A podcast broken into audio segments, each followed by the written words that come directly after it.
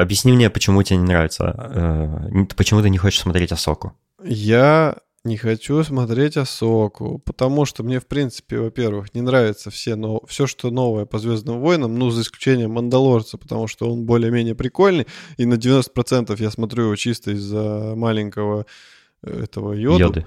Йоды, Грогу. Да. Грогу. Все время забываю, как его по-настоящему зовут. Вот. Я смотрю чисто из-за этого маленького Грогу, потому что если его оттуда убрать, то, в принципе, я бы, наверное, не стал смотреть. А так я умиляюсь. О, нифига, а мне прям нравится даже без Грогу оно. Ну вот, мне нет. Особенно, mm. когда был момент, когда появился Люк Скайуокер, с, в конце какого-то сезона с, с отвратительной лицевой анимацией, просто как будто его рисовали, не знаю, дети в, в школьном кружке. Я после этого такой, я такой думаю, это точно этот э, Дисней там, да? Это точно люди, у которые ворочают миллиардами, триллиардами, квадриллионами долларов сделали. Вот, я что-то как-то расстроился, поэтому я, кстати, после этого сезона не смотрел «Мандалорца» больше, и даже как-то не очень хочется. Ну, и Но там больше говорить? нет Люка если что. Да нет, я как, как я к Люку-то нормально отношусь. Меня расстроила сама вот эта ситуация, mm. что он настолько фигово выглядел. Mm. Вот. Мне кажется, блин, проще было, не знаю, туда актера найти, который двойник какой-нибудь, чем делать такую поганую лицевую подделку. Как это называется-то? Фейс... Фейс... Как? как? Deep, deep fake. Deep fake, да, вот, deep fake. Короче, почему не хочу смотреть Асоку? Потому что у меня вызывает э, неприятное ощущение вот эти инопланетяне, у которых из головы какие-то две сопли торчат. И за выпуском, ну, макаронины, не знаю, как это называется, шланги какие-то. Короче, мне неприятно. Это, это мандибулы. Это неприятное зрелище, и я, когда открою секрет. Я обожаю фильм «Пятый элемент» всем сердцем. Но мне очень там не нравится... Э, ну, точнее, нравится. Она мне нравится, но когда я вижу вот эти ее отростки... Дива Плавлагона. Да, она, мне нравится все, что с ней связано. Мне нравится, как она поет, мне нравится вот эта вся сцена, мне нравится, как он в нее засовывает руку и теребит там внутренности.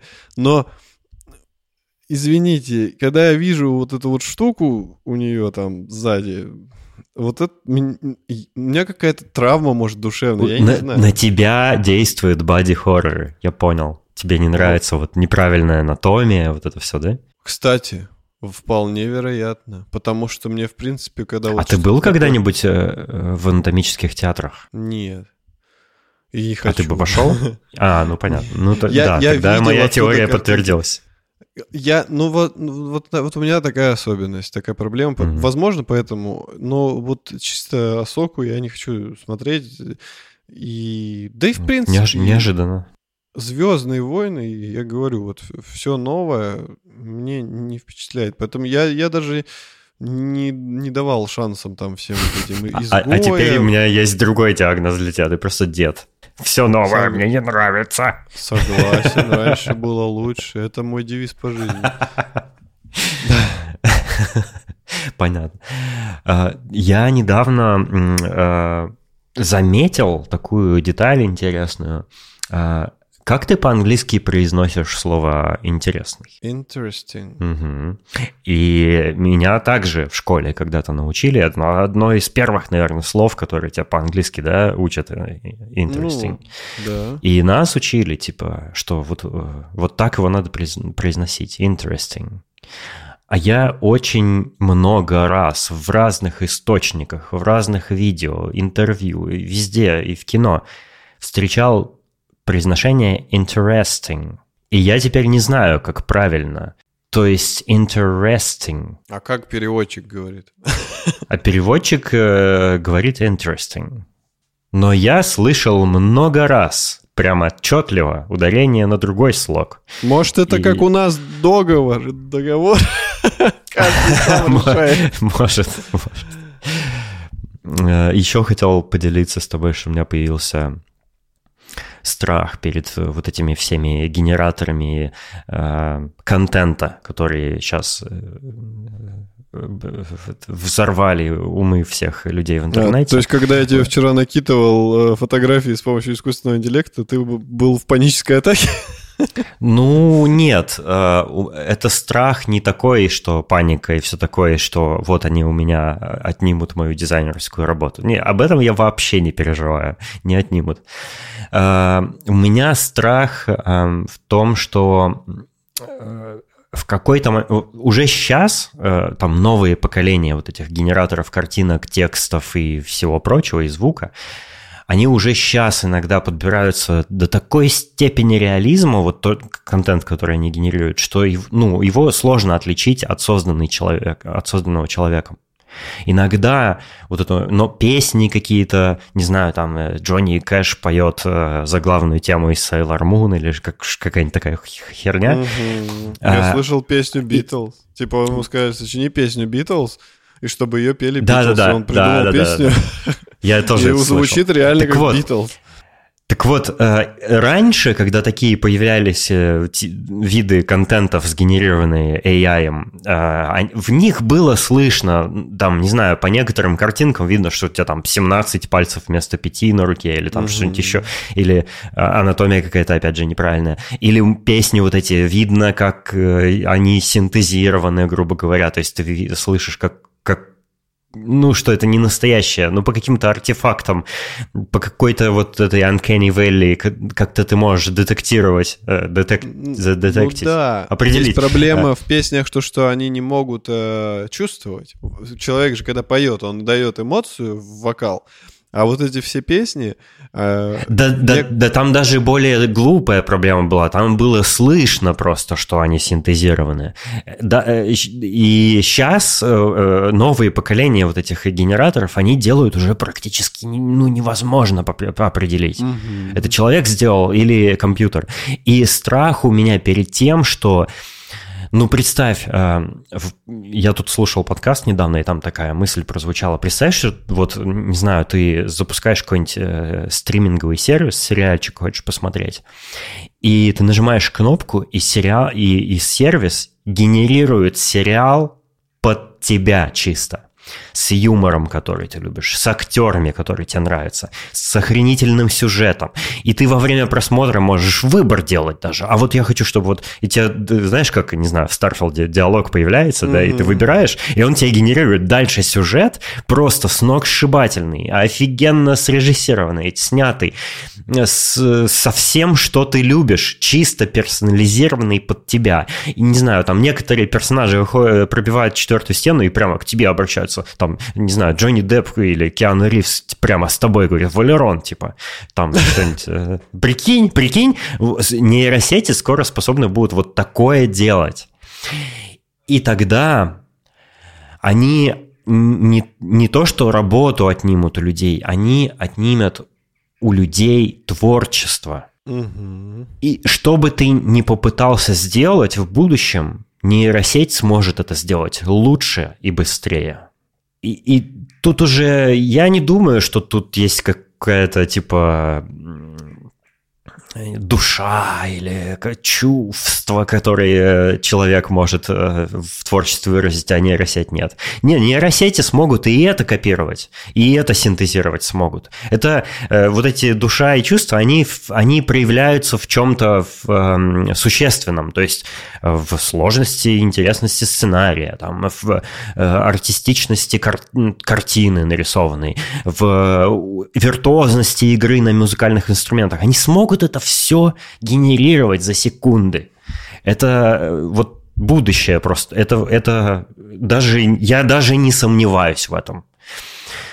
Так тогда людям-то чем заниматься надо будет? Что люди-то будут делать-то тогда? То Кайфовать, есть, брат! Будем в кальянных сидеть и да, потреблять да, весь этот контент. Ну не, ну прикинь... поедем это... с пацанами, там раздуплим Я, чаху. Вот, да все, остановись. Так э, тебя не пугает это? Меня это пугает больше всего. То есть ладно работу отнять, да хрен с ней, пусть, рабо... пусть работают э, Пусть. Я, я как будто из Пусть. деревни приехал. Пусть. Я, на, я это... эм, Пусть, э, пусть, пусть, пусть, пусть. Э, э, как, как эта девчонка в видосе-то сказала? Я на... э, На, какой, на каких островах она была? Мы в Ну, Дубаях, ёпте. В Дубаях, ептель, да, я себя так чувствую. Пусть, пусть отнимают работу у меня. Пусть э, нейросети и компьютеры, и роботы работают вместо меня, а я буду э, потреблять блага цивилизации. Это Но хорошо. тут другой вопрос. Кто тебе деньги будет платить, если ты работать не Да, там как-нибудь что-нибудь придумается. Не- я не- Ага, ага. Да, Вот Валерон, Валерон, я думаю, что человечество с этой проблемой разберется. Знаешь, что это будет? Знаешь, это что будет? неизбежно. Это Люди случится. Будут делать грязь. Грязную работу, которую роботы не согласятся делать. Нам, у нас решат, мы будем безвольная, безвольная муравьиная нация. То есть, То есть они нас поработят, да? Да. Ну, не, не, не, не прям, не в прямом смысле этого слова, не как в фильмах показывают, а просто человек у останется та работа, которую не сможет сделать интеллект. То есть все, где надо думать, будут делать Какую машины. А все, где не надо сможет делать, сделать машина? Не знаю, ну, допустим, подмести дома, пропылесосить, помыть окна. Да, машины уже сегодня это делают. Ездят у тебя по дому и подметают эффективнее тебя. Ну ладно, да, помыть окно. То есть это, это- Окно помыть, что- да это... Да, Валерон, да это все решаемые проблемы. Ну, представь себе специализированную румбу, вешаешь ее на окно, и она все моет. Ну и все. А кто Ну, типа- вешает? Кто вешает? Человек. Другой робот, робот-вешатель подходит и вешает. А таких нету. Ну, п- помнишь, как в Fallout были вот эти роботы с 10 руками, которые летают по А, дому и делают ну все за тебя? Вот такое, представь, вот такое будет. И будут все за тебя грязную работу делать. И это для них не будет чем-то неприятным и чем-то позорным, и чем-то... э, э, Вот понимаешь? на самом деле это действительно это очень серьезный вопрос а, стоит, потому что с одной стороны это какой-то шаг э, в утопию, потому что если грамотно все провернуть, например, да, то действительно человечество будет как э, в мультике Валли ничего не делать и пожинать плоды, а роботы и машины, и искусственный интеллект будут делать все остальное для поддержания жизни человечества.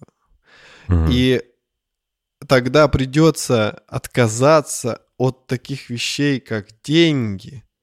Потому Мгм. что искусственный интеллект, исходя из своего, э, ну, он бесконечно мудрый, скажем так, да? То есть он может Мгм. придумать какую-то концепцию, по которой не нужны будут деньги, и люди при этом будут получать все необходимые им блага, не будет гонки. То есть настолько будет кайфово жить, что, короче, всем хорошо. А почему это все сразу превращается в какой-то кавказский стиль? Потому что они знают, как жить эту жизнь. Они знают, как кайфовать. То есть, э, и деньги, когда не нужны, то есть, э, получается, не нужны территори- территориальные уступки, например, не нужна гонка вооружений, О, нужно. давай. э, Ты уверен, что ты хочешь поговорить на эту тему? Мне-то есть что сказать на эту тему. Не, подожди, Территориальные уступки. Я Политика. сейчас, я сейчас это вообще не, не пытаюсь никакие актуальные события приплести. Я просто пытаюсь а, сделать то, что хотел Джон Леннон в своей песне Imagine. То есть нет рас, нет веры, нет денег. О, нет это ты ничего. сейчас, конечно, сказал нет раз. Сейчас на тебя защитники э, прав эти, э, э, накинутся. Нет, в песне Раз это нет. под- в песне в песне подразумевалось то, что... Ну, ты, ты уже понял, ты просто меня троллишь, да? Да, я тебя троллю, да. Все, хорошо. Просто мне лень объяснять, что, име... что в песне подразумевалось. Короче, ты понял, да? То есть ничего этого нет, соответственно, человеку нету нужды э, конкурировать между собой, то есть чего-то такого. Но с другой стороны, есть минус. Человек, он, конечно, будет кайфовать и вот это все, но нет цели. Потому что пропадает угу. цель. А зачем я Вот живу? я тебе и говорю, я тебе и говорю, если э, искусственный интеллект заменит креативность человека, какая у человека будет цель вообще? Зачем тогда жить? Только Правильно? совокупляться и плодить потомство, у которого тоже не будет цели. И тогда ты начинаешь задумываться, а нужно ли плодить пла пла Господи, почему я платомство хочу сказать? Почему нужно платить Пла... Почему нужно плодить... Пла... Почему нужно платить налоги? Почему нужно плодить потомство? Подумает человек, если оно проживет просто вот... Это, знаешь, это, это просто люди, которые рождаются, существуют, кушают – смотрят Слушай, фильмы, ну гуляют. у кошек и собак тоже как бы нет цели, и они плодят потомство. А это значит, что мы... С... Вот, вот. Человек без того, чтобы напрягать мозг, начнет тупеть. И в конце концов все, человечество... Наконец-то! Я жду не дождусь, когда мы превратимся просто Чело... в животных. Да, и мы реально превратимся в животных, которые будут рождаться на этот свет. Их будут э, роботы там принимать роды, все такое. Достал, там перерезал пуповину, все такое. И, и э, поросеночек там титьку сосет, потом превращается в мальчика маленького. И в какой-то... И в какой-то момент, в какой-то момент он такой, а, а, а.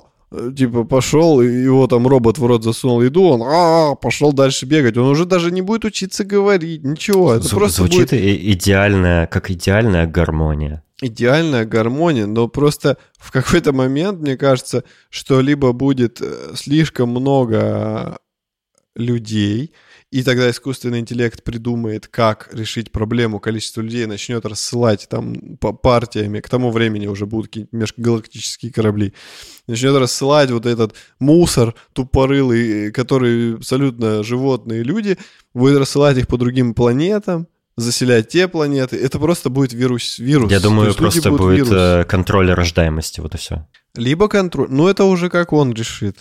Потому что я, я, я предлагаю... знаю, как работает интеллект. Я предлагаю э, э, просто довериться искусственному интеллекту, он за нас все проблемы решит и э, перейти к следующим темам. Э, кстати, я предлагаю нашим слушателям небольшую такую игру. Э, я решил, что раз искусственный интеллект впредь будет за нас э, всю творческую составляющую э, всех наших дел делать, э, мы должны подготовиться к этому и, ну, уже как-то начать внедрять, внедрять искусственный интеллект в наш подкаст. И некоторые вещи, которые мы скажем сегодня в течение этого выпуска, будут сгенерированы искусственным интеллектом. А, игра заключается в том, чтобы наши слушатели определили, какие именно, и сообщили об этом нам в чате в нашем э, в Телеграме Собак Шорум подкаст. Вот, поэтому давай переходить э, к темам. У меня есть несколько э, кстати, это я говорю, Дэн, один из ведущих этого подкаста, а, со мной беседует... В робот Валерий. Да, а это 214 выпуск развлекательного подкаста шоу Рум-Рум-Рум-Рум-Рум-Рум.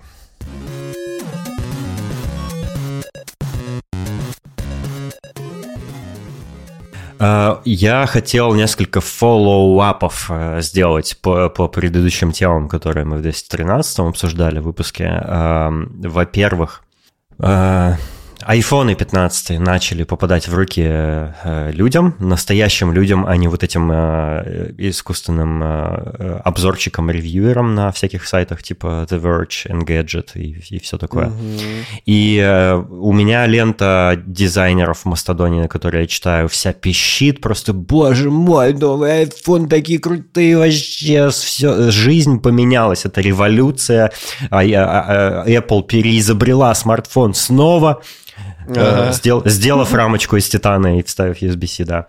А, короче, пищат Эти они... это даже... будут говорить все, что угодно, лишь бы денежка в карман капала. Это смешно наблюдать. А, при этом просто целая какая-то волна появилась отзывов от настоящих людей, которые пишут, что, во-первых, За, короче, эти айфоны трескаются, лопаются, краш-тесты не выдерживают. Они очень хрупкие по сравнению с предыдущими, с любыми предыдущими. Они просто супер хрупкие, как будто э, хрустальные. Э, процессор у них перегревается. Там, ну, температуры не такие, чтобы прям у тебя ожог был, но типа 45 градусов, ни хрена себе. То есть это прям горячий такой э, кирпичик стеклянный держишь в руках, титановый контроль качества какой-то вообще ужасный. Во-первых, камеры запотевают у них. Вот эта вот э, с пентапризмой камера, она запотевает внутри, изнутри. Прикинь, и, и снимки заблюренные получаются у людей. Э, во-вторых, титановая рамочка. эффект. Фильтр новый.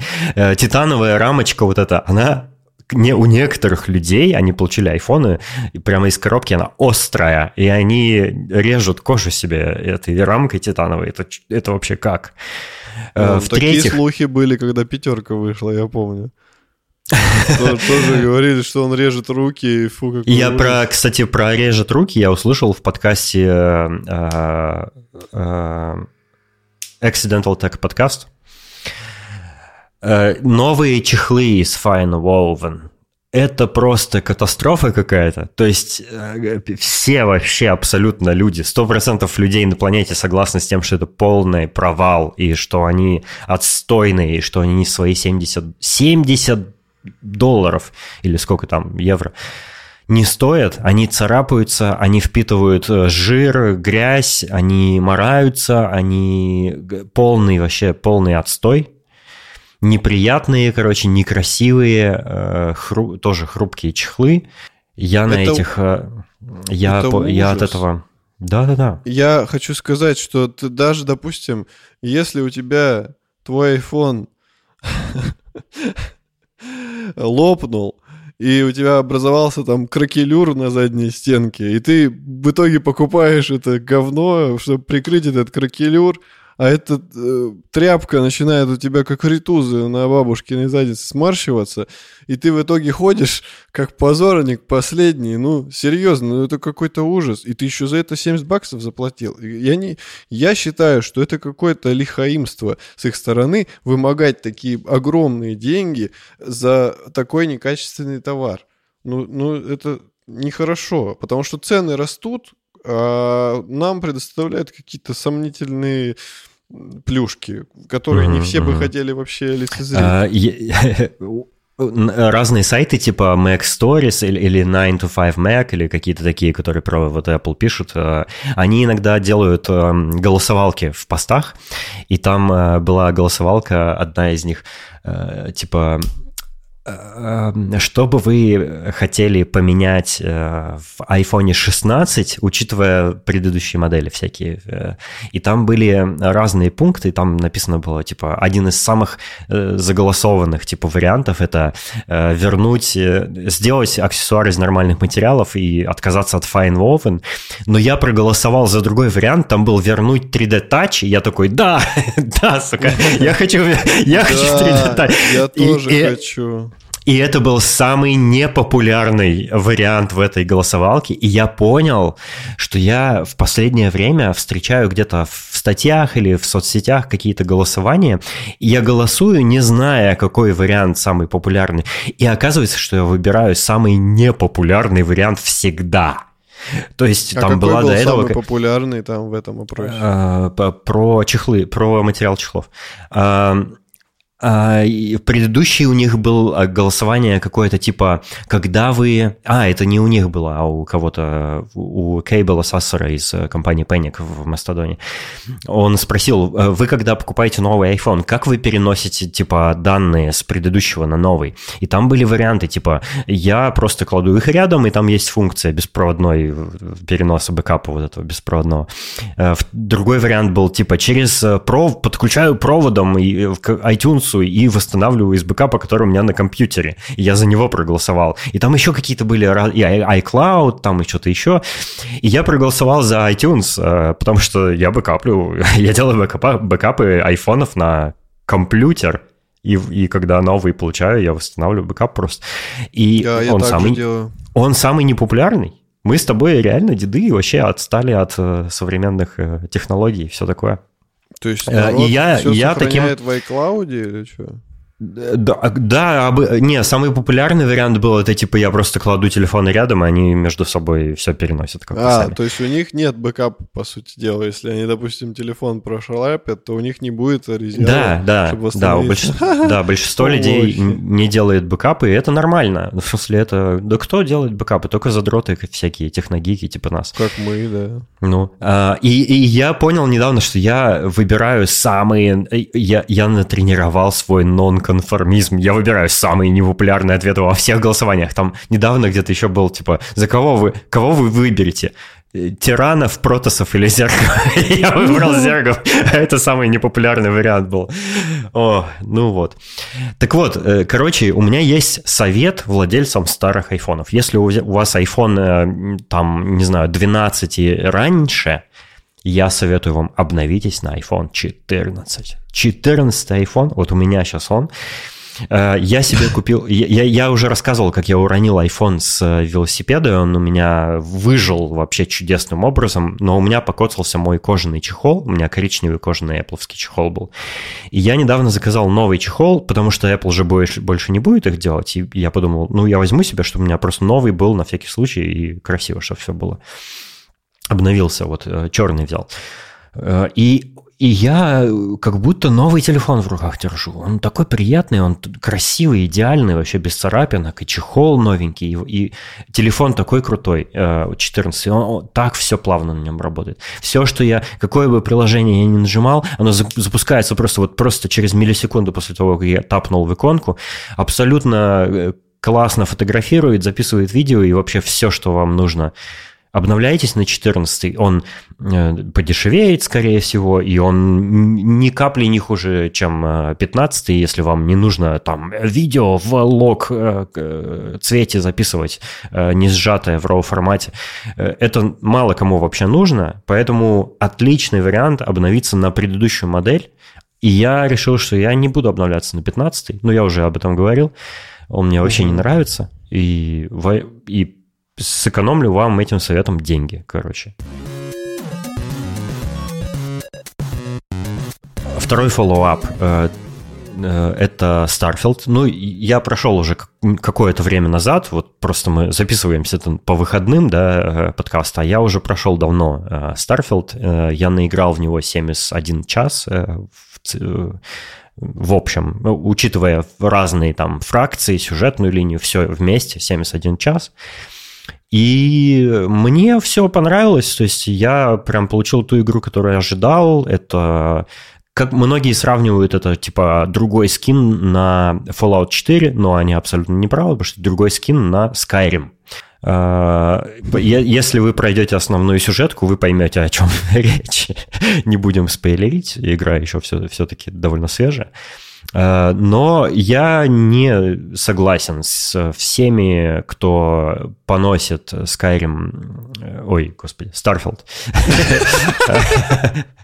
Э, Да, э, кто поносит Starfield в, в обзорах, мне кажется, это не настолько плохая игра, то есть она прям даже очень, очень даже неплохая.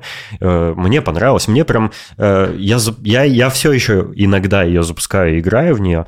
Э, Мне нравится прям, знаешь, чем заняться э, найти какую-нибудь базу заброшенную, которую оккупировали какие-нибудь э, космические пираты, и по стелсу, короче, э, туда проникнуть и из всех ящиков, из всех сундучков и стеллажей и э, хранилищ достать вс- все материалы, все штуки, залутить вообще все по максимуму и остаться при этом э, не не не рас- Обнаруженным. э, не обнаруженным, да, остаться. Вот, и это прям, э, не знаю, мне вот такое времяпровождение в играх прям приносит удовольствие по какой-то причине. Мне вообще абсолютно не важно все, за что ругают Skyrim, ой, Starfield. А а ты как? Ну вот ты прошел вообще или не прошел еще? Я еще не прошел, последнее время, к сожалению, не было возможности поиграть, но мне в- нравится, э, определенно нравится, то есть я, э, как это сказать, я, я не очень тороплюсь по основной сюжетке, поэтому хватаю то, что попадается по пути, какие-то миссии сторонние, вот, делаю их, э, узнаю вообще игровой мир, изучаю сам космос, путешествую на всякие планеты интересные. Вот э, недавно ездил как раз, ездил, летал на планету, где можно купить себе квартиру в ипотеку. Тебе мало в реальной жизни, ты играешь то же самое в играх. Я проецирую свою жизнь на игру. Вот это, вот это, вот это достойный отыгрыш в ролевой игре, я тебе скажу. Это ты прям ударился в реализм глубокий. Это режим погружения, Денисон. Иммерсивность это называется. Подожди, эмерджентность или иммерсивность? Иммерсивность, да. Короче, Э, игруха клевая, мне все нравится, и я бы хотел, конечно, уже в нее прям что-нибудь засесть, чтобы у меня было времени побольше. Но сейчас по работе разгребусь и буду сидеть играть. Пройду Starfield, потом уже скачаю э, дополнение для Киберпанка и пройду его. Короче, буду устанавливать все игры. У меня у меня план да-да-да. Я считаю, что э, кто бомбит на Старфилд, они просто зажрались. Потому что Согласен. давно уже пора понять э, одну простую истину. Выходят игры, которые кому-то нравятся, кому-то не нравятся, но вас, опять же, никто не заставляет в них играть, и если вам не нравится, ну, господи, играйте во что-то другое, тем более альтернативы есть, насколько мы знаем, там все вот эти э, игрушки про космос, которые перечисляли mm-hmm. в сравнении со Старфилдом. Mm-hmm. No Man's Sky. Да, No Man's Sky, там что еще No было. Man's Skyrim. как Старфилд называют. Поэтому э, играйте в них, если вам они больше нравятся. Ну, не надо Согласен. как бы говнить на Старфилд. Ты прям, а прям Starfield... тр- транс- транслируешь мои мысли. А Starfield понравится как раз таким э, задротам, как мы с Дэном, потому что мы любим э, Elder Scrolls, мы любим Fallout, и поэтому Starfield для нас это такая привычная среда с другим сеттингом, где мы э, делаем все, что мы любим, просто вот в сеттинге космоса, и, ну, классно. Точно. Мы свое точняк. получаем. У меня план такой. Э, я сейчас э, типа, пока притормозил со Старфилдом, ну, тем более я его прошел, как бы я буду иногда, наверное, поигрывать в него, но не, не так активно уже. Uh, у меня я так сейчас... все мужчины после 30 обычно происходит. Иногда поигрываешь, но уже не то. Я сейчас прохожу Phantom Liberty для Киберпанка, я дальше подробнее о нем расскажу, но тут и два дня назад вышла Counter-Strike 2. И я думаю, вот э, для современного поколения э, игры, игры их э, юношества это какие? Это Fortnite, Brawl Stars какие-нибудь или Roblox, да? Roblox, а, да, Minecraft. Minecraft. А для меня это вот такие игры, которые в школе были популярны. Это типа StarCraft, Counter-Strike 2 и, и вот Warcraft. такое все. Warcraft, да. И я, я поставил, я пока еще не попробовал Counter-Strike 2, но я уже установил его. И э, я думаю, блин, как же будет позорно, что я попробую его 5 минут поиграю, и меня там будут постоянно убивать все. Это будет фиаско. Но мне так хочется попробовать. Э, такой у меня план. Но вообще, э, в первую очередь...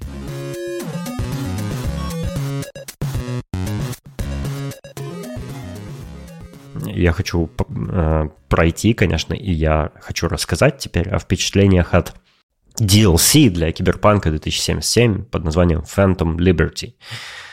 Я в него пока что не очень много поиграл, но я точно знаю, что я его точно пройду, э, потому что меня затянуло неожиданно. Я не ожидал, что меня затянет, потому что я, я я, я очень помню, много... такие разговоры были вообще от тебя, что типа я даже не знаю, буду ли я его вообще покупать. Да, я да. так расстроился, думаю, как так? Вроде нам киберпанк понравился. Да, я сам, я сам расстроился, потому что у меня пропал, э, пропало пламя, угасло мое пламя к киберпанку, потому что я, я же, я же в него довольно много играл, когда вот он вышел.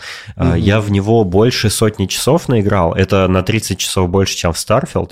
Я, кстати, считаю, Ого. что 70, 70 евро евро за игру – это нормальная цена нынче, если, если учитывать, что типа это 1 евро в час Ну, типа, нормальная цена за удовольствие. Считаю, это намного дешевле, чем э, получить удовольствие здесь, в Амстердаме, на кварт- в квартале красных фонарей, например. Дороже Я будет. только про проституток хотел ты просто сорвал с языка. Так вот, э, я думал, что, ну, там что-то вышло из этого DLC, я его запущу, поиграю в него 5 минут, и мне вообще пофиг, я заброшу его.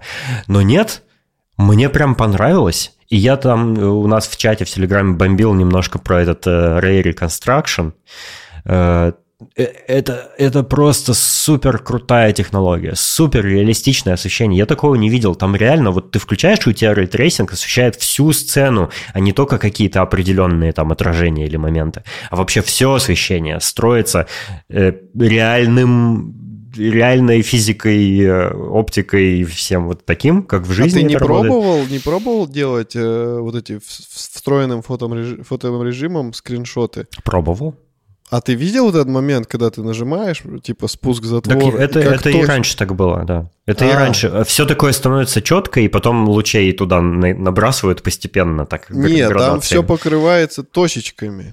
Типа, много, Да-да-да, много, это, много это же так работает. Типа, ray tracing работает так, что он, ну, невозможно ray tracing э, реально как в жизни сделать, потому что в реальной жизни у тебя количество лучей и фотонов э, просто невообразимое, оно, его невозможно измерить. Оно, а, а- а в компьютерной симуляции ты можешь только, ну, только ограниченное количество этих лучей послать и э, рассчитать их преломление. Так получается, что вот э, цветное освещение, вот это свет, это, это миллионы точек у тебя в кадре, которые рассчитываются, как они там отразятся, а потом накладывается на это специальный фильтр denoiser, который размывает, грубо говоря, эти точки в пятна, и эти пятна становятся как бы светом, э, ну, ди- ди- диффузированным уже светом в сцене э, в 3D.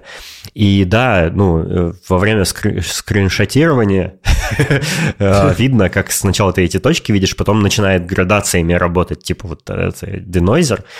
И да, да, я это видел, видел. Так вот, э, э, это н- фантастическая технология. Еще самое крутое, что с DLSS 3.5 а, а, э, Ray Reconstruction стал производительный прям, и вообще ничего не тормозит, и ты играешь типа на супер максимальных ультра-мега настройках, и у тебя нормально игра идет. И это прям вау.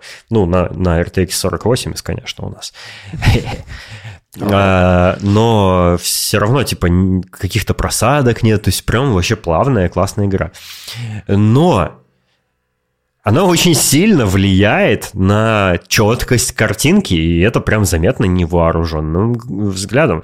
Э, Я делал скриншоты одной и той же сцены. Уже после того, как я в чате это обсудил, я сделал еще одно сравнение чисто для себя. Я заскриншотил прям од- пиксель в пиксель одну и ту же сцену, не двигая курсором никуда. Э, С Ray Reconstruction и, и точно такими же настройками графики, только с выключенным Ray Reconstruction, и картинка становится намного, намного более четкой, намного более контуры четкие, все объекты четкие, э, листики какие-то, тра- травинки, все, вообще все мелкие детали, все полосочки линий, все становится очень Ну, резким, видимо, четким. видимо, это цена, цена Да, производительности. Я, я играю с Ray Reconstruction сейчас, потому что мне очень нравится это освещение, но я прямо страдаю от того, что все детали становятся какими-то размазанными, размытыми, и мне прям не очень. Я, короче, сделал себе скриншоты, чтобы понять, в чем разница вот этого э, Ray Reconstruction хваленого, который все так облизывают на YouTube, там говорят, что вау, вот это освещение. И да, оно реально очень сильно улучшает освещение. Я там делал несколько скриншотов прям э, одного и того же места, прям пиксель в пиксель э, с Ray Reconstruction, без, э, в квартире Ви. И там э, какая-то рядом с мусором э, э, алюминиевая банка из-под напитка стоит. И она с Ray Reconstruction становится реально прямо фотореалистичной. Прям освещение, вот как на фотографии становится. И когда ты этот Ray Reconstruction э, включаешь, он, он требует обязательно Path Tracing включить, и он там как-то DLSS еще подрубает так, что у тебя, короче, супер ray tracing, но при этом вообще ничего не тормозит. То есть это удивительно, как они это вообще сделали, очень круто работает. Однако, есть очень большой минус вот этой технологии. Она все делает каким-то нечетким, каким-то смазанным. Такое ощущение, что вот картинка в формате JPEG с очень сильным сжатием, знаешь, такое все на границах все какое-то размытое, все с какими-то покрыто артефактами, и это прям очень неприятно выглядит. То есть освещение фантастически выглядит, и в целом как бы, ну, графоний должен быть э, такой фантастический, один из лучших вообще э, там в геймдеве, но вот это вот четкость и вот эта смазанность картинки, она вот прям реально все портит. Я, наверное, понимаю, если ты сидишь там, там на телеке, да, играешь на PlayStation 5 каком-нибудь, ты сидишь далеко на диване от телека, и ты этого не замечаешь всего, и в целом картинка тогда вообще огонь.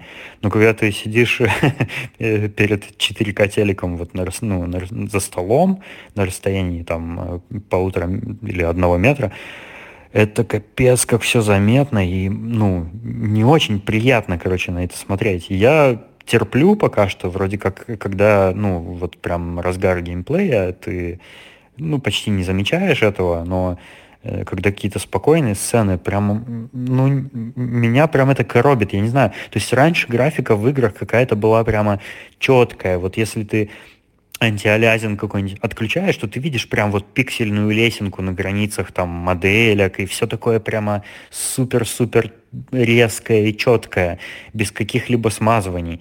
А сейчас игры стали какие-то все размытые, смазанные, с какими-то следами, вот как в этом э, в Red Dead Redemption, как там мы что-то копались с тобой в настройках, и там какие-то следы за людьми, знаешь, такие шлейфы остаются, какие-то ауры вокруг персонажей, какие-то размытия, как, все какое-то как дерьмо стало выглядеть. И мне очень прям это не нравится, и поэтому, поэтому мне нравятся такие игры, которые в ретро-стиле сделаны с простой графикой, но с высоким разрешением, например, и с э, Э, с текстурами высокого разрешения, и тогда все выглядит супер четко, супер резко и прям вот, ну, вот прям офигенно. Э, Идрис Эльба просто супер красавчик в игре. Прямо я, я хочу, чтобы когда-нибудь в будущем мою 3D-модель э, тоже в какую-нибудь игру вставили. Можно так сделать? Мне прям очень нравится. Он, он прямо... Э, иногда местами ты вот в каком-нибудь диалоге с ним эм, что-нибудь обсуждаешь там по сюжету, и такое ощущение, что ты кино смотришь, ты какой-то сериал новый с ним смотришь.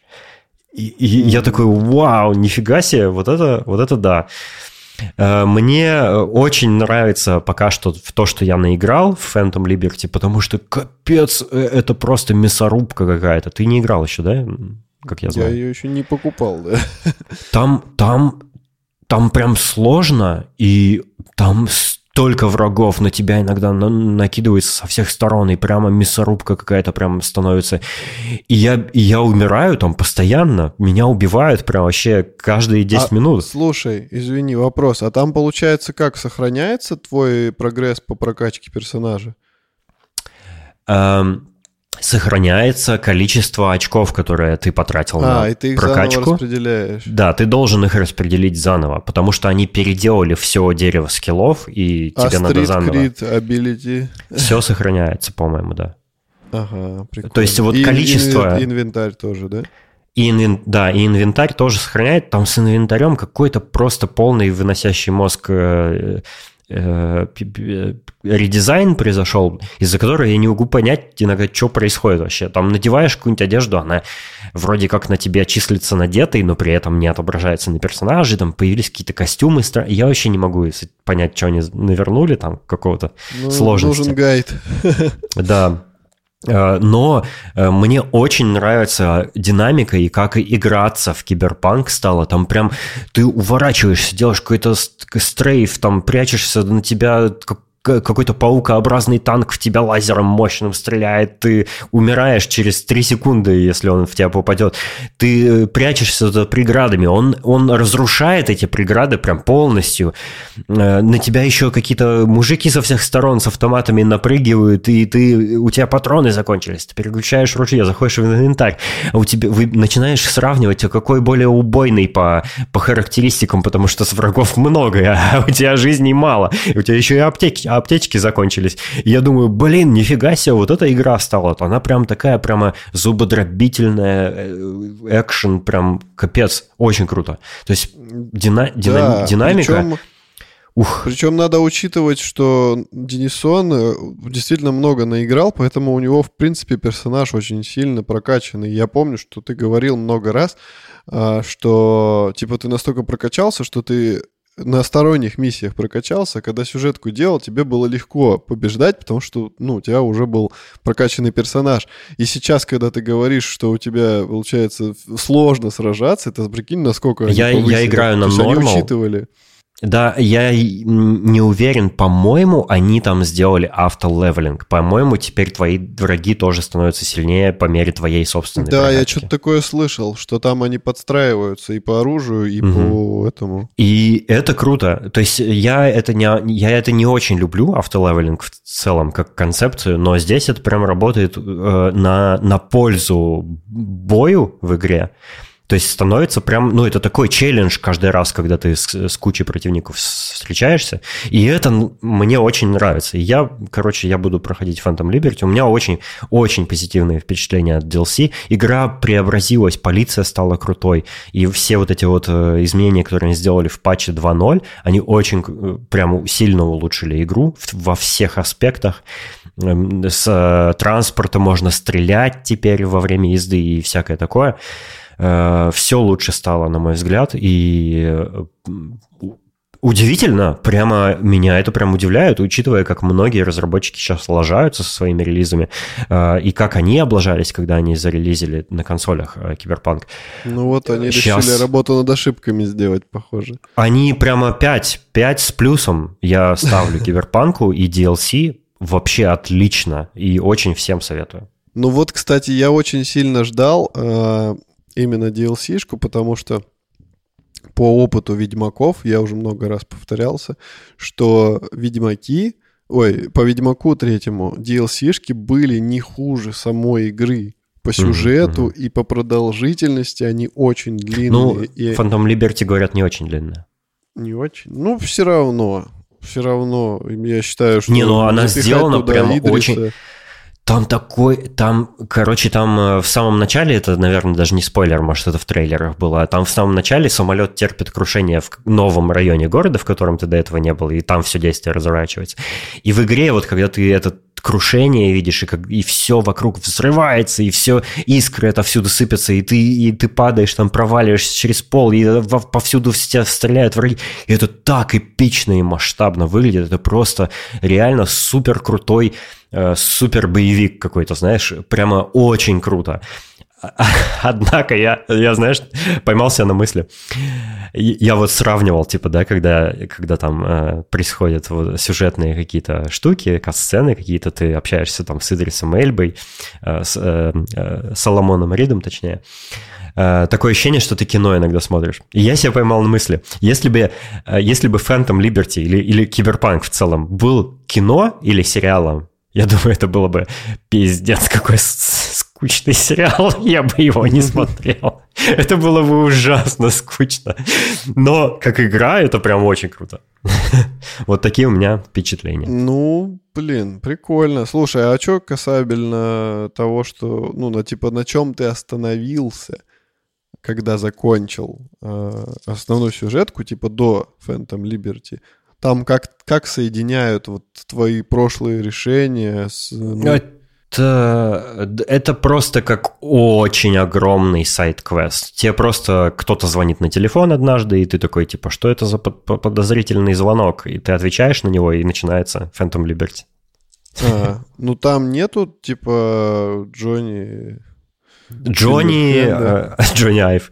э, Есть, Джонни там есть, и его там очень много, и тебе очень понравится. Его, он там прям конкретно участвует, и очень Так хорошо полу- сделано. Не, ну а по сюжету же там есть такая... Ну, типа, есть же концовка, где ты избавляешься от э, Сильверхенда, а есть концовка, где ты становишься Сильверхендом. То есть они как, как это, по идее, должны учесть? Я не знаю, я э, продолжил играть до финальной миссии э, игру DLC. А, вон Да, я, я загрузил...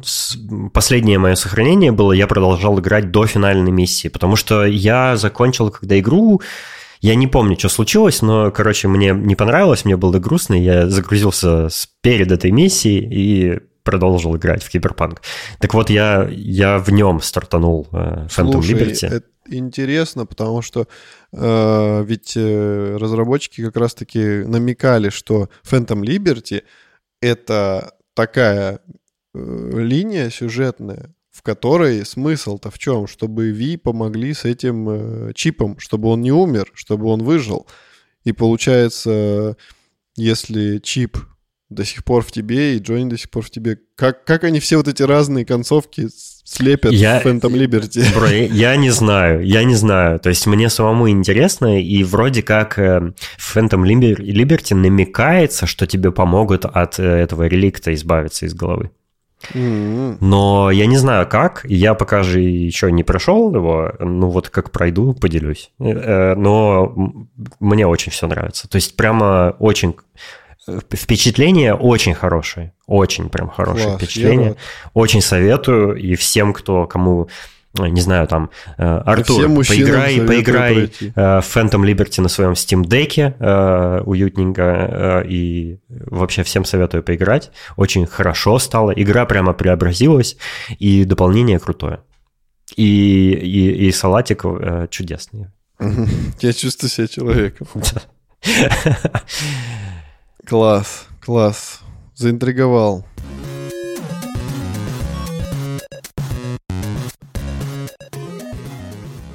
А я сегодня внезапно э, с утра обнаружил, причем я обнаружил это из новостного канала, типа, ну, который никак к технике не относится. Вот я узнал, что мета представили очки, которые, причем в совмест- совместно с Ray-Ban они сделали. Это Я- второе уже поколение. Это как бы не новость. Да? Да. Да? Да? Слушай, а Они их обновили просто. Почему никогда об этом не говорили? Потому что Facebook говно? А вот я не знаю, что об этом сказать. Вот если есть тебе, что сказать, ну скажи. Не, я-то просто, типа, я с чистого листа это узрел. И Так. там показали, типа, что они Что умеют. тебе, что тебе понравилось? Мне понравился то, что это Ray-Ban. Я люблю эти очки. это уже плюс, потому что они выглядят как Мгм. очки, а не как какой-то девайс. Это Так. здорово. Это Мгм. большой плюс, потому что я помню... Ну иди, Google- купи Ray-Ban себе. В чем проблема? Не, ну так, а тут это мало того, что Ray-Ban, так там еще и какой-то искусственный интеллект, который вроде как мне поможет жить эту жизнь и быть успешным. То есть я смогу э, смотреть, что там, э, что написано по-китайски, и мне переведет искусственный интеллект. Я смогу смотреть на У тебя этот же самый, у тебя этот же самый искусственный интеллект в кармане сегодня есть уже. Да, но это тут делать ничего не надо. Ты просто вертишь головой, ты можешь записывать э, видосы, транслировать. Так там, у них же дисплеи не, у них же стекла не дисплеи. Не, я знаю. Я знаю, так, что стекла не дисплея. Ну, Я- дополненной я- реальности у тебя не там есть будет. ка- Ну и ладно. Зато это не огромная телега, которую ты должен вешать себе на голову, и на ней еще и провод. Блин, что ты описываешь какое-то ужасное устройство, которое я никогда в жизни не куплю. Фу. Да-да-да. Короче, нет, я не умоляю Apple Vision, это совсем разные устройства, я даже их не сравниваю сейчас. Это типа, ну, это Кстати, просто э, прикольно. э, э, на секундочку перебью тебя. Тим Кук на каком-то очередном интервью недавно, буквально несколько дней назад, сказал, что Apple очень сильно рассчитывает, что гейминг в Apple Vision будет очень крутой и прокачанный. Так что это очень хорошая новость, в смысле, что там, я надеюсь, что там будет битсейбер. Это единственное, что меня волнует вообще в жизни. Слушай, ну если там будет битсейбер, возможно, даже я захочу их купить. Но это... Так, подожди, ну, э, э, мне, знаешь, ну, это прикольно, да, очки, которые выглядят как нормальные очки, а не какое-нибудь уродство типа Google Glass или что-нибудь такое. Просто у меня было много, много моментов, когда я такой, типа, вот бы сейчас моргнул, и оно начало записывать. Потому что пока ты... Самая проблема — это то, что ты достаешь телефон 10 часов из кармана, и там еще какие-то уведомления и прочая хрень, и пока ты нажимаешь кнопку записи, все, что ты хотел записать, уже произошло. А тут, допустим, так, вот у блин, меня... отключи уведомления, чувак, ты что? Не-не-не-не-не-не. В любом случае, Нет, это физические действия. Физические действия. Я, допустим, в квартире, у меня Ванда хочет устроить паркур очередной. Я вижу, что она сейчас побежит по стене, и мне для этого надо где-то найти телефон по карманам, открыть его, включить, сфокусироваться, там, не знаю, еще какая-нибудь хрень.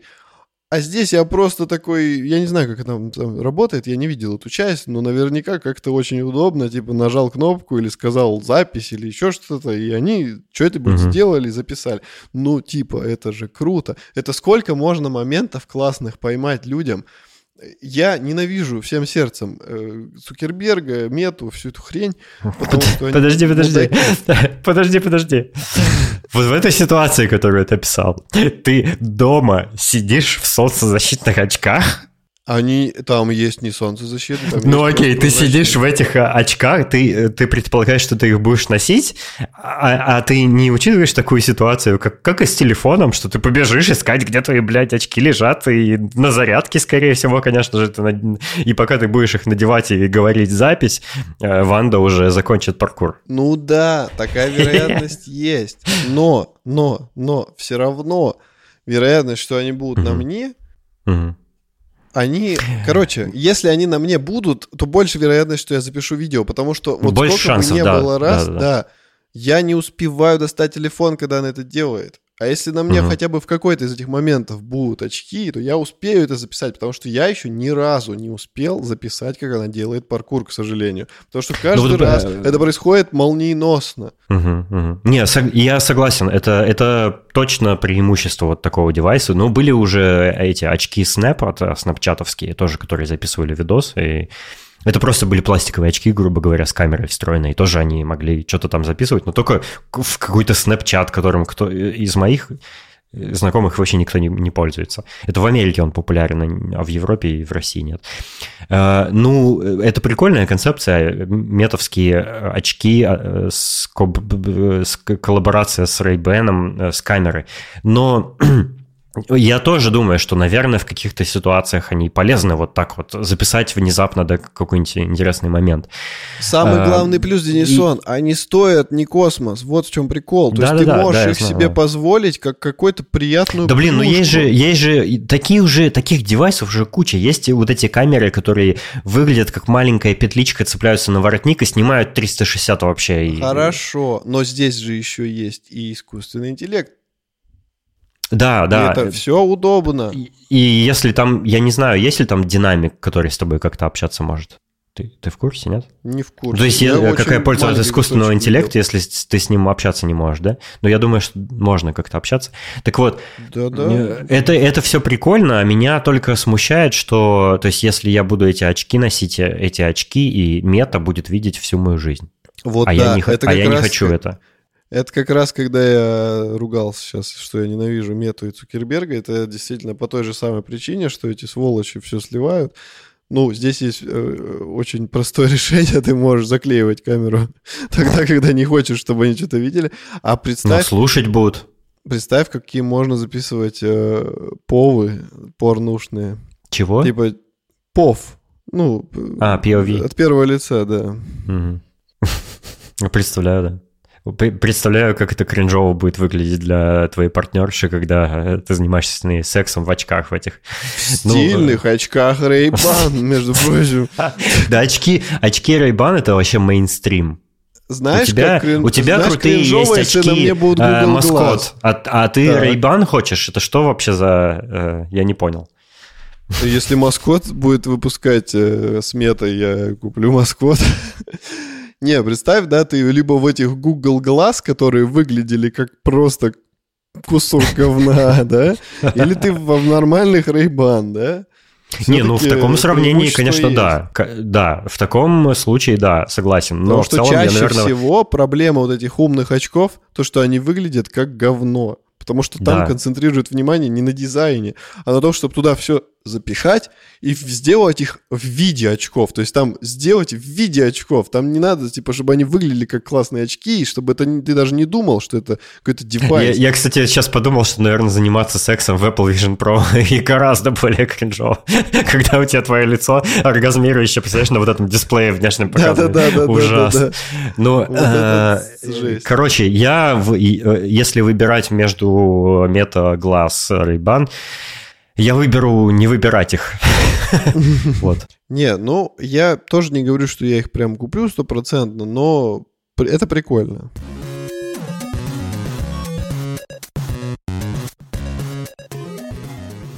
Я наткнулся на кек недавно где-то в соцсетях. Короче, какая-то конференция технологическая проходила где-то в Америке, и Туда хотели пригласить, насколько я помню, какого-то бывшего технического директора или бывшего SEO или что-то такое из Твиттера, но он не смог прийти, и туда вместо него нынешнюю директрису пригласили Линду Якарино. И это восхитительно, как она обосралась на этом интервью. Это просто фантастика. Это такое удовольствие смотреть. Э, она туда попала не, ну, как, ну, почти случайно, короче говоря, ее заменили, заменили гостя ей. И э, ей начали задавать вопросы про Илона Маска и про что происходит с Твиттером. И там еще такая история была неприятная, что предыдущего тех, тех директора что-то забулили как-то сильно, за, за канцелили, что за но не за то, что он там провинился в чем-то, а, а по какой-то другой причине, короче, ему угрожали э, расправы в, в Твиттере и все такое. И Линду и Карина спросили, ну, ее спросили, вот что вы думаете на этот счет? Э, там сообщения были, что вот у вас так, какая-то токсичная атмосфера в компании, и, и ваш техдиректор вот жаловался, что ему угрожали э, после того, как Илон Маск а, завладел сервисом, и все катится в небытие. И она такая, ну, вы знаете, я не знакома с предыдущим техдиректором. А, вообще мы раз, в разных компаниях с ним работали. Он работал в Твиттере, а я работаю в X. И типа у нас все замечательно, и мы выступаем за свободу слова. И она там отмазывалась, отмазывалась на протяжении всего интервью. Это так позорно, это такой кринж, так позорные такие у нее ответы были, это просто ужас. И мне так интересно это было наблюдать. Э, потому что э, э, ужасные вещи происходят с Твиттером. Я очень когда-то сильно любил Твиттер, я его постоянно читал, и мне очень было больно смотреть, что с ним произошло после того, как Илон Маск им завладел. И сейчас вот, эти, вот эта вся кринжатина происходящая, тоже вся вот эта политика и все эти сменяющиеся посты в Твиттере, посты, я имею в виду должности, должности, а не, не посты э, в соцсети.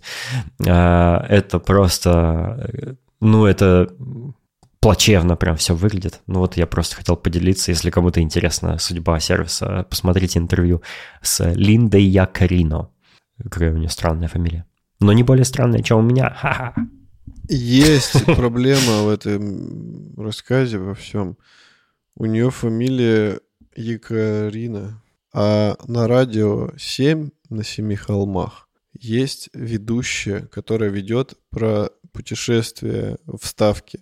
Угу. И у нее фамилия Яковина. Ее зовут Ольга Яковина.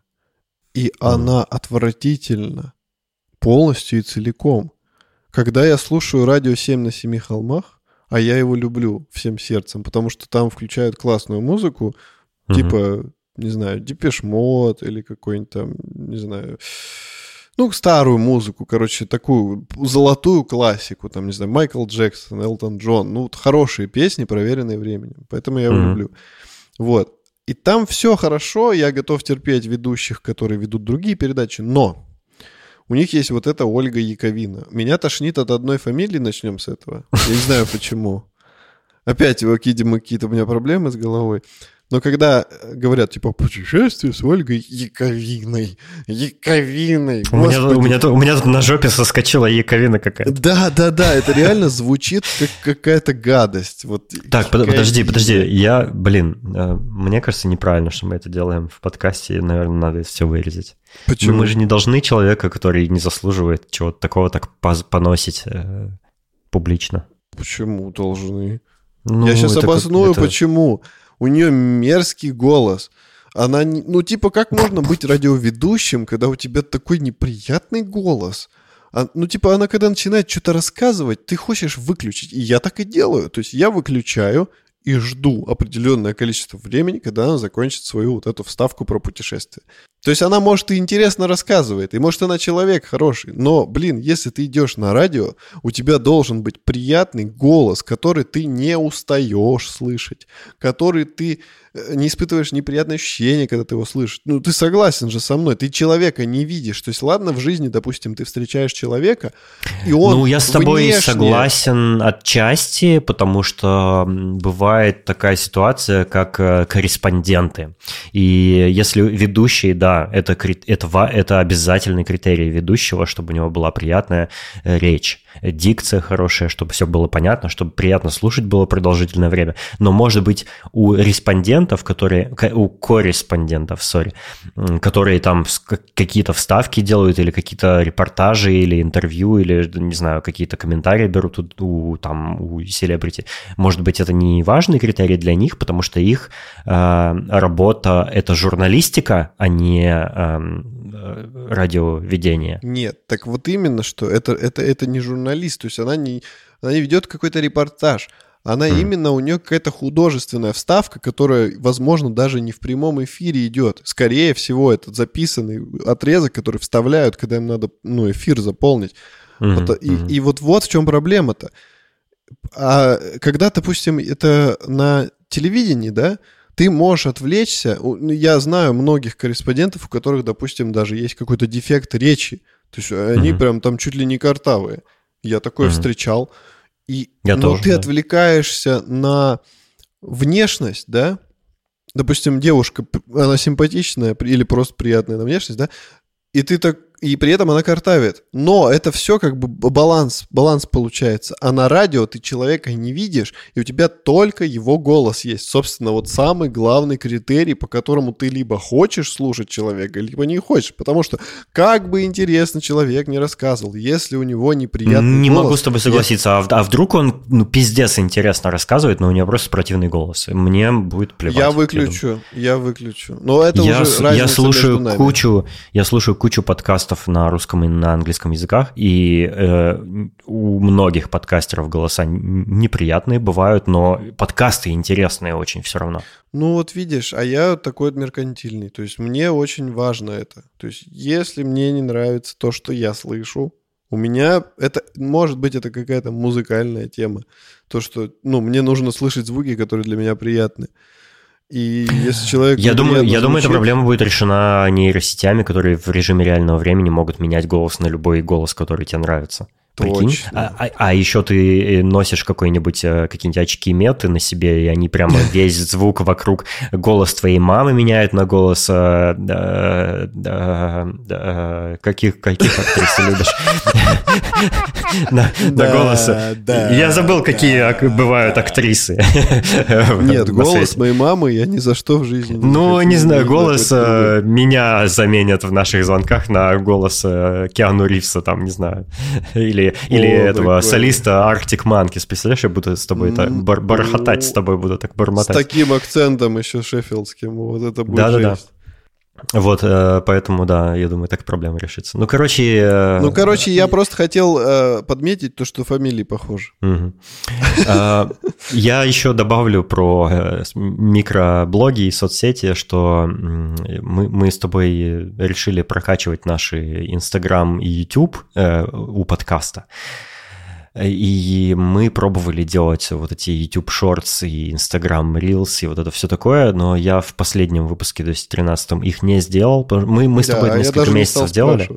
Мы несколько месяцев с тобой публиковали это, и я заметил, что иногда какие-то шорты на YouTube набирают тысячи просмотров, но эти просмотры не превращаются в что-то полезное для, э, для нашего подкаста, типа в подписчиков подкаста или в просмотре основных выпусков на YouTube. То есть вот шортсов там 5000 раз посмотрели, шортс какой-нибудь, но при этом у выпуска, который, который Э, э, шорт сделан из кусочка выпуска.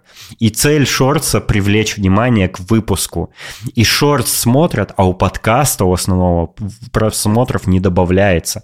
И этот микроконтент, он работает в вакууме только для самого себя. То есть, если ты хочешь сделать канал, основ... в котором только микроконтент будет, или там, не знаю, Инстаграм какой-то аккаунт, то да, наверное, у тебя есть шансы это ну, типа там какие, каких-то подписчиков э, приобрести. Но если ты делаешь вот такой контент большого формата, как подкаст или, или какие-то серьезные ролики на, на YouTube выпускаешь, то оно не работает. Э, то есть э, я пробовал поискать э, подкаст шоурум на YouTube и посмотреть, типа, как, как ранжирует э, поиск YouTube наши выпуски. И шорты там появляются выше, чем выпуски. Ну, разумеется, потому что там, типа, многочасовые выпуски, да, и меньше у них зрителей, а шорты там 5000 человек посмотрел, значит, это что-то популярное, и, по, судя по алгоритму YouTube, это что-то, что людям нравится, да, и там еще лайки какие-то люди поставили, допустим. Но см- какой смысл это делать? То есть мне, мне, я не вижу никакой ценности в микроконтенте вот этом, потому что с, мы, мы с тобой подкастеры, мы делаем подкаст, а не микровайны вот эти всякие. Правильно? И я подумал, что я просто... Я, я не хочу это делать, я не хочу этим заниматься, и э, ну, я бы предложил просто Инстаграм нашего подкаста вести как, э, как э, какой-то закадровый контент, вот как, что происходит у нас, ну, как дополнение, скажем, к подкасту, где можно что-то посмотреть, фоточки какие-то или видосики, или там на Ванду твою посмотреть. А, но, не, но не превращать, основном, не нарезать, знаешь, не нарезать кусочки из выпусков, потому что, ну, а какой смысл-то? Типа, это, это как будто мы рекламу делаем. А я не хочу рекламу производить, я хочу делать выпуски подкаста, которые интересные будут. И чтобы люди э, в чат к нам, э, Собак Шорум подкаст в Телеграме, заходили и обсуждали какие-то темы, э, которые мы озвучивали. Вот. Ну, это такая небольшая э, вставочка про микроблогинг.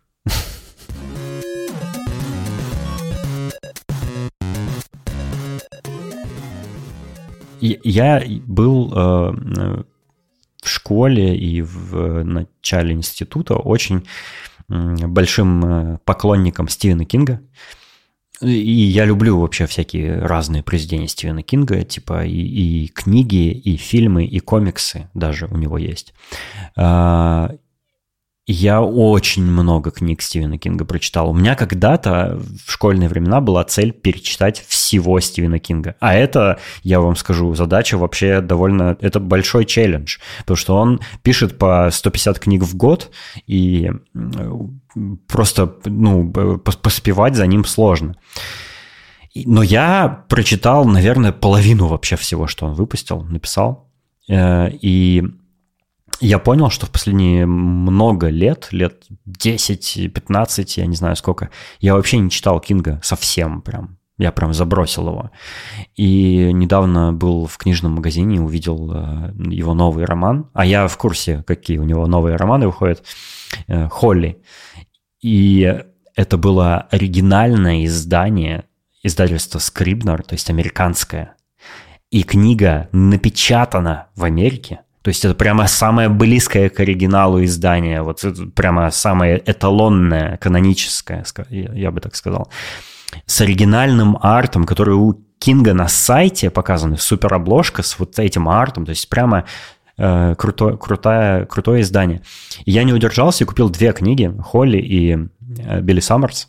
И начал Холли читать сейчас. Я пока не, не сильно продвинулся, но первое впечатление от книги. Во-первых, эта книга больше форматом, чем книги, которые в России выпускались издательством АСТ. То есть это большего формата просто книга сама, у нее, у нее страницы крупнее. И я не знал, что это так. То есть эта книга большая очень. Она, вот если ты ее на полке рядом с другими книгами ставишь, я тебе сейчас покажу.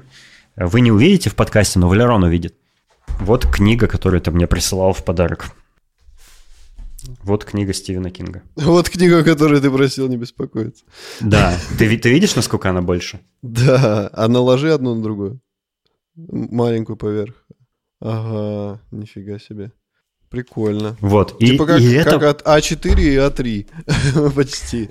Да, да, и это прикольно, это так удобно. То есть, когда у тебя книга маленькая и толстенькая, ее более неудобно листать. А когда книга, книга крупная, у нее листы больше, и ее удобнее листать. Прикинь? О, Sorry. У нее глянцевые страницы, я только сейчас э, понял, потому что я, это вторая книга, я ее пока не читал. Денис только что зарылся между двух берегов с носом и вдохнул чудесный опьяняющий я, запах. Э, для тех, кто ничего не понял, я просто понюхал книгу. Ну да. Эм, э, это не первая книга, которую я читаю на английском языке, но первая художественная книга. Я раньше не читал художественную литературу на английском. И вот что я скажу. Э, я, так как английский язык использую каждый день в жизни, я, я в Нидерландах живу и говорю по-английски, потому что я пока не изучил э, голландский до такого уровня, чтобы им пользоваться э, в, в, в жизни, в простой. А, но английский, у меня с английским вообще проблем нет. Я могу смотреть кино без субтитров, общаться свободно, читать, писать, вообще что угодно по-английски делать. Как бы это мой второй язык уже такой почти нативный, короче говоря. И у меня нет проблем с чтением книги э, Стивена Кинга на английском языке почти Кроме того, что это художественная литература, и на каждой странице, когда я читаю, есть хотя бы одно или два слова, которые я никогда раньше вообще не видел. То есть я их не знаю просто потому, что я не знаком с художественной литературой на английском языке. И я сижу и читаю в итоге с телефоном, у меня переводчик открыт, и я э, постоянно все перевожу. Э, ну вот какое-нибудь одно слово, слово на странице мне попадается, а я ни разу его не встречал, я такой, а, так. И хоть я и понимаю смысл, допустим, да, не зная одного слова в предложении, я понимаю примерно, что это слово значит, но я иду в переводчик, чтобы точно узнать его точное значение. Иногда даже переводчик не помогает. То есть, ну, как, как ты сказал, сгусток сгустка, это вот переводчик так перевел совершенно два разные слова, стоящие рядом. Э, ну, э, вот, но мне очень нравится, я, я очень скучал по Кингу, и там, э, значит, Холли роман я сейчас начал читать. Я немного пока прочитал, но там происходит какая-то странная, вообще жуткая дичь.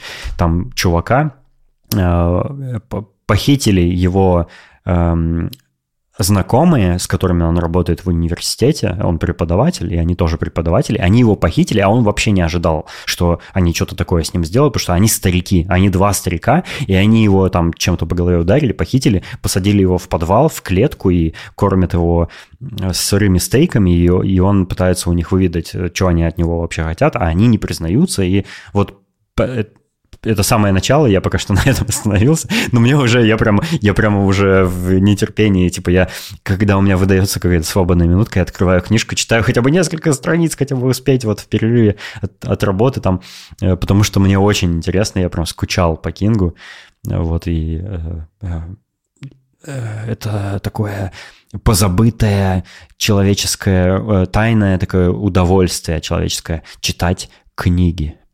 Уже, уже э, человеческая цивилизация не помнит, наверное, что такое книги.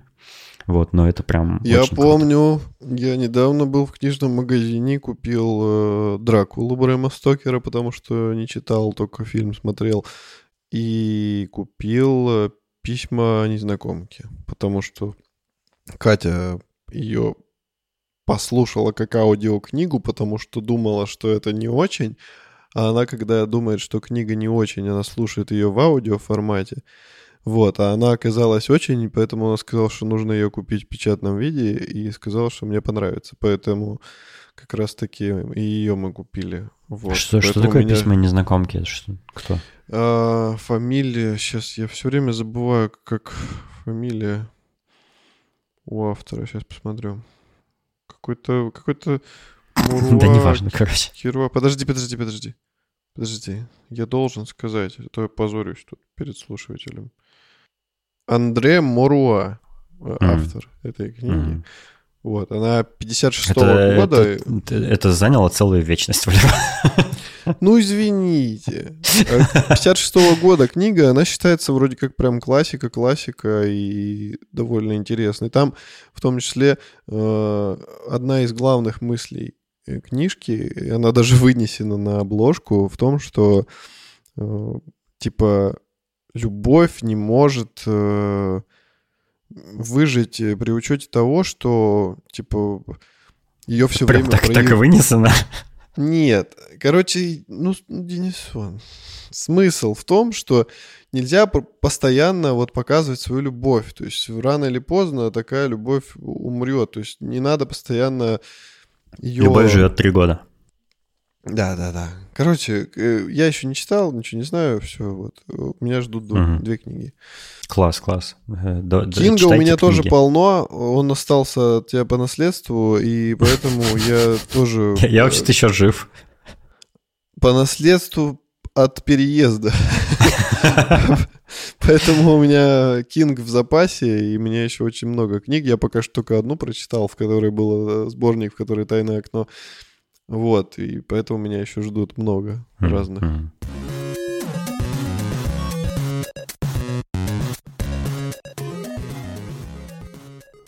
Я тут недавно узнал. Э, давай э, переключимся с книг на фильмы, на что-то более, более, более вероятно, что люди посмотрят.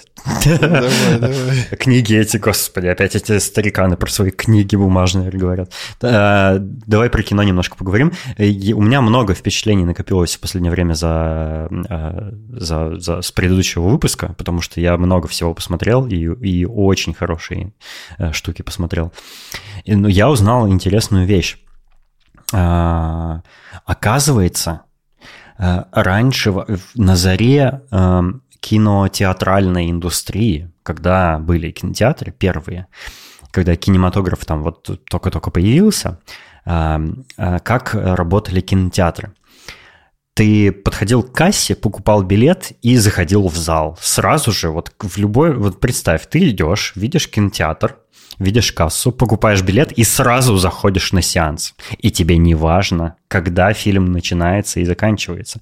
Ты заходишь посреди фильма на кино, э, сидишь э, э, с, с середины фильма смотришь фильм, потом он заканчивается, он снова начинается, и ты смотришь его до середины, чтобы как бы весь фильм увидеть и уходишь. И получается, что люди заходили и выходили из кино. Ну, кто-то приходил к началу, кто-то, э, если так попадало, кто-то приходил посередине. То есть постоянно в кинотеатр заходили люди и выходили из него. Постоянно. Прикинь, это так работало раньше. Ты мог зайти на сеанс кино, не было никаких сеансов. Они крутились, грубо говоря, э, зацикленными.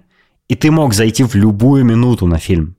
И, и это вообще мне вынесло мозг, когда я узнал об этом. Я, э, я не представляю, типа, как такое могло быть, но однажды, э, однажды пришел Альфред Хичкок, он снял фильм «Псайко», и он сказал, и, и, э, он на тот момент, когда он снял «Псайко», он уже был очень популярным режиссером, очень э, его фильмы были известны, и он признанным таким уже метром кинематографа был.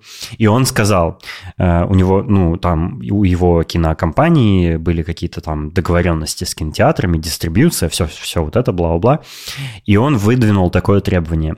Мой фильм «Псайко» новый – на него вы можете пускать людей только в начале и выпускать только в конце. Никто не может посреди сеанса зайти. Не пускать никого, когда фильм уже идет.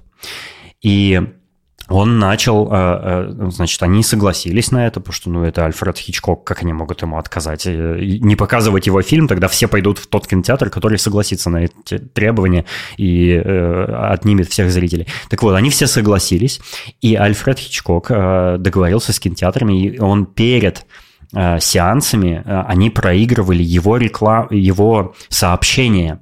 То есть оно транслировалось как, как на громкоговорителях. Типа, и он объяснял, что вот такой порядок новый. Уважаемые зрители, мы очень мы хотим, чтобы вы насладились э, фильмом типа в, в полной мере, чтобы вы поняли всю задумку и, и э, восприняли это как целостное единое произведение. Они посмотрели 15 минут и ушли, потому что вы куда-то торопились. Э, и и он э, а, прямо перед сеансом, между сеансами рассказывал, что вы можете зайти только в определенное время в кинозал. Э, и это поменяло всю киноиндустрию. И после этого все режиссеры, все фильмы стали показываться вот так, сеансами. То есть, когда ты можешь зайти только перед началом и выйти в конце. И представь, это прямо большой сдвиг был. А, и, и я вообще об этом не знал. И а, а, вот, вот что я еще хотел сказать. В, в истории кинематографии имя Альфреда Хичкока стоит особняком. Этот выдающийся режиссер и мастер триллера не только создал множество незабываемых фильмов, но и оказал существенное влияние на саму индустрию кинотеатров. Одним из ключевых элементов этого влияния было его решение ограничивать доступ зрителей на сеансы, что привело к изменениям в культуре кинопросмотра и коммерческой стратегии кинотеатров.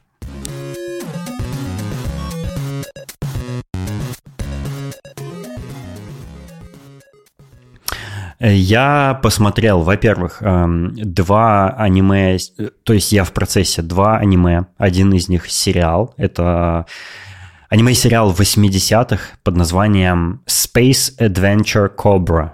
И это, это японское аниме, поэтому они так вот коряво назвали его по-английски, на английском языке, то есть это не, грамматически неверно. Э, короче, космические приключения Кобры. И Кобра — это космический пират, очень харизматичный, который спасает э, дамочек от злодеев э, и сражается своим, со своим э, вечным э, каким-то соперником. И у него есть э, особенность. Он э, супер космический пират, у которого вместо одной руки психоружье. И это психоружье стреляет при одной силе мысли, когда он только подумает о том, чтобы его враг умер, это психоружье стреляет и никогда не промахивается. Вот такой кос- крутой космический пират. Э, что я хочу сказать, э, сказать про это аниме?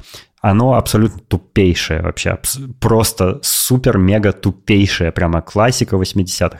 Но оно очень... Э, оно смотрится как что-то винтажное.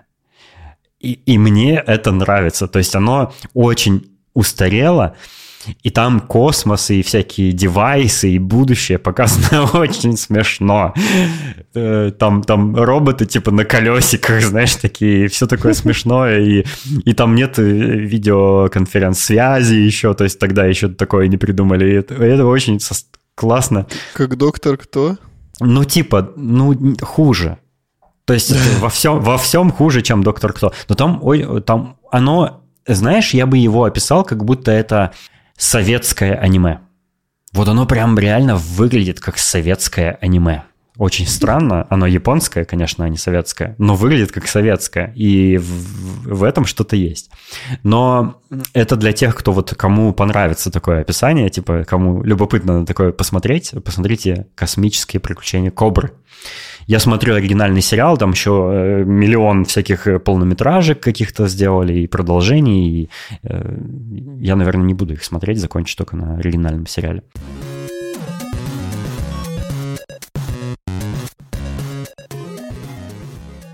Но мне еще попалось другое аниме, и изначально это сериал, как я потом только узнал, но я посмотрел э, два полнометражных фильма из трех. И называется это Pet Labor. Одно слово, это Pet Labor. Pet Labor. Я на него наткнулся, на удивление, сразу в двух местах. Во-первых, я недавно э, прочитал статью на одном сайте, который не люблю, но это ДТФ. Э, на, на нем какой-то чел написал э, огромное такое эссе э, про аниматора, который работал над такими аниме, как Акира, Евангелион, э, э, э, этот... Э, над чем он там еще работал? Ну, короче, над э, какими-то иконами э, э, э, японской анимации. И мне они очень все нравятся. Я, э, прочитав эту статью, я, я вспомнил эти сходства в анимации, э, потому что он занимался этой анимацией в этих фильмах, а как, как выяснилось. Но в этой статье еще перечислялись несколько аниме, в которых он тоже принимал участие, но которые я не видел еще. И вот одно из них это приключи... космические приключения Кобры, а второе это Pet Labor. И я не видел Pet Labor, я начал смотреть, и я понял, что вау, охренеть! Это просто супер офигенное, бомбическое, просто сносящее мозг э, аниме. По какой-то причине я его пропустил, но я с таким удовольствием посмотрел первые два фильма. И я посмотрю вообще все, что выходило по Pet Labor э, впоследствии, потому что меня очень вставило.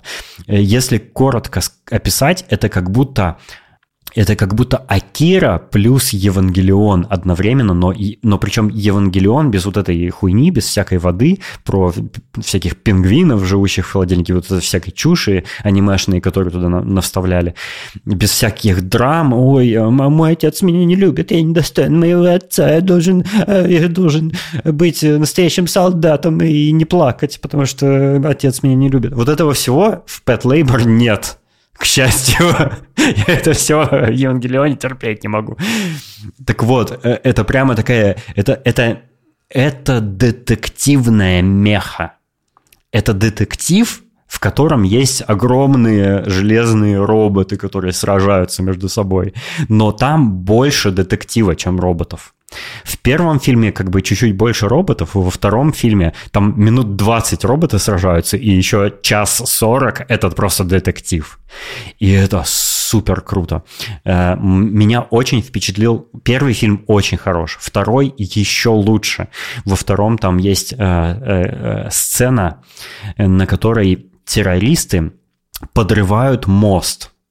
И, и это все так снято и нарисовано, что погружение в эту сцену и вообще в этот фильм сильнее, чем если бы это кино было очень хорошо срежиссировано.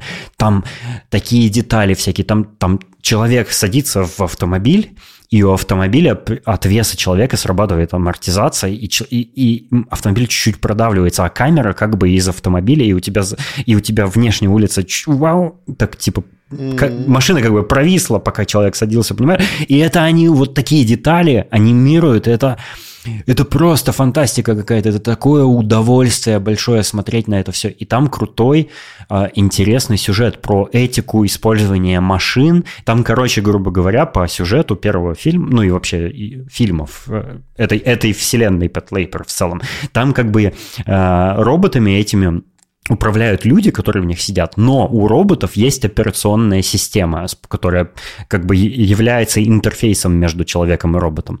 И э, эта система по, по сюжету первого фильма ее, ей овладел искусственный интеллект плохой. Он mm-hmm. плохой, и он ей овладел. Вот, и, э, собственно, они там расследуют, что происходит, они там пере, пере, переинсталируют, короче, деинсталируют старую, новую операционную систему, ставят старую, типа как, э, фу, Windows 11 говно, поставлю Windows 10 обратно. Вот так, типа. И э, это, это довольно захватывающе, то есть там прямо это, это для взрослых аниме, там серьезный крутой детектив. Там, там во втором фильме особенно, там есть какой-то монолог какого-то персонажа, э, который работает на секретное какое-то разведывательное агентство, и он там, и он стоит, и он размышляет вообще про э, то, как машины изменили типа мир и политику и и жизнь в мире или в войне между, ну, между в обществе, короче говоря. И этот монолог идет типа полчаса. И, и он очень крутой, он очень крутой, там такой атмосферный эмбиент, еще показывают, там чайки под мостом пролетают, и он идет куда-то э, в машину, садится там, закуривает, и, и, и, и это такой прямо нуар какой-то, такой нео-нуар меха-детектив, я бы так описал.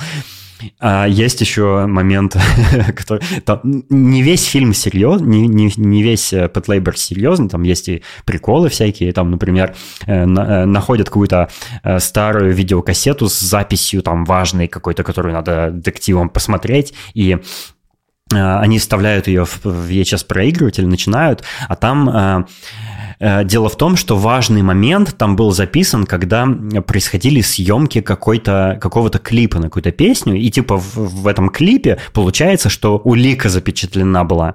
И они начинают слушать эту песню, э, э, какой-то типа агент ФБР и полицейский, и они такие, типа, агент ФБР полицейского спрашивает, может, ты хочешь спеть, типа, у меня тут, э, типа, это, можно подключить, типа, и караоке спеть эту песню. Ну, раз уж мы и так смотрим ее, типа, почему бы не спеть? И он такой, блин, я бы хотел, но у меня микрофон для караоке, типа, сломался, не могу сейчас. И это так смешно было, потому что это же в японской культуре караоке, это же в культуре. Ну, и они такие, типа, чтобы время даром не терять, да, раз они уже и так смотрят эту песню, почему бы еще и не спеть ее? И меня это так позабавило, это так угарно. Вот, это очень крутой. Pet Labor супер вообще находка. Мне, я очень впечатлен. Э, второй фильм смотрится тяжелее, чем первый, но он намного круче при этом еще. Я очень советую, э, и я очень рад. И у меня еще третий непросмотренный лежит в очереди. Э, я сегодня посмотрю сначала, я посмотрю сегодня фильм No One Will Save You, потому что это ужастик про инопланетян, а это вообще квинтэссенция всего, что я люблю в кино. Ужастик, инопланетяне, э, стиль э, X-Files, и, и, и, и это прямо, вот дайте мне этого три тонны, и я до конца жизни это буду смотреть, мне больше ничего не надо. Вот. Э, э, а потом я посмотрю Pet Labor 3, э, прямо жду не дождусь. Вот.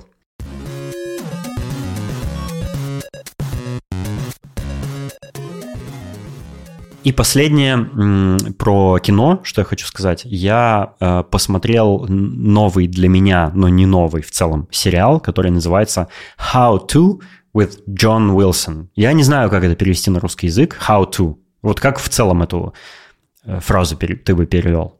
Сериал называется How to with John Wilson. Как, как, как это сделать? сделать с Джоном Уилсоном? Да.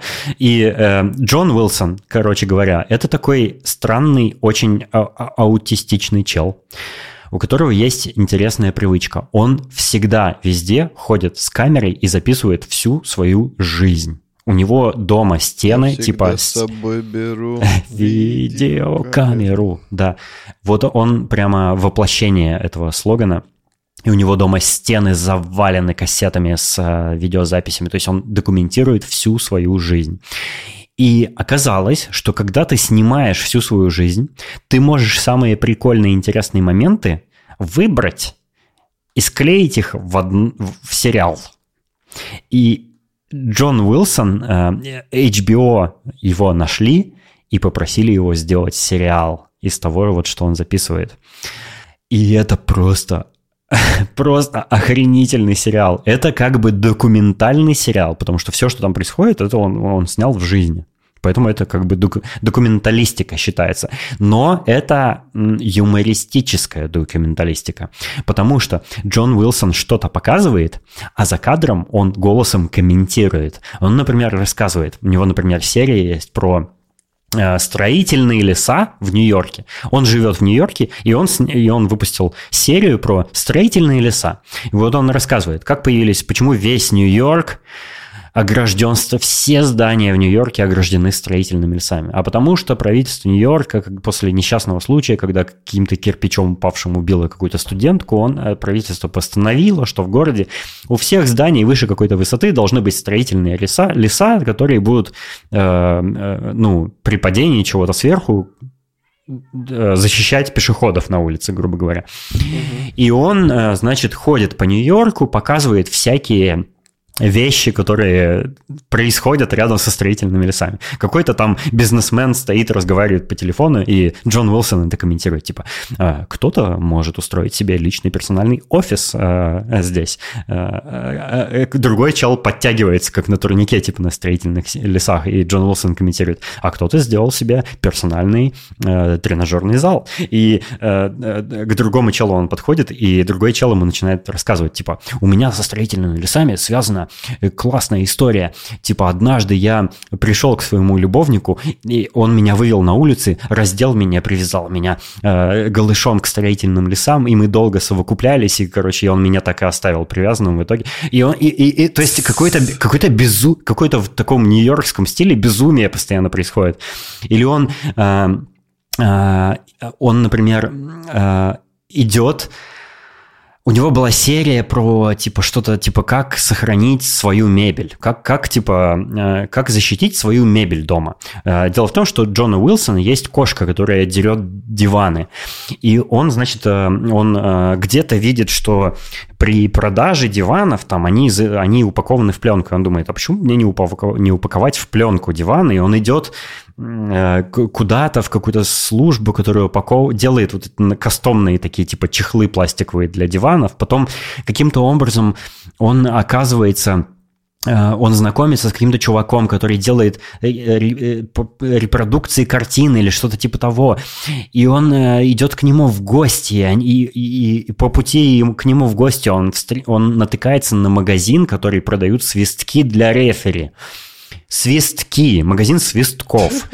И он э, заходит в этот магазин, встречает там какого-то еще чувака, и тот чувак говорит, а вообще у нас есть э, типа конференция рефери, где только рефери собираются. Хочешь сходить? И Джон Уилсон, конечно, говорит, хочу, пойдем. И он идет на эту конференцию рефери. А оказывается, что это бесплатная конференция рефери, на которой кормят, и поэтому никаких там рефери нет. А туда приходят э, бездомные, чтобы пожрать просто, грубо говоря. И, и, и, то есть происходит какое-то безумие, вот какая-то цепочка событий в каждой серии невероятная и непредсказуемая, необъяснимая и очень криповая цепочка, э, кринжовая, точнее, цепочка событий происходит.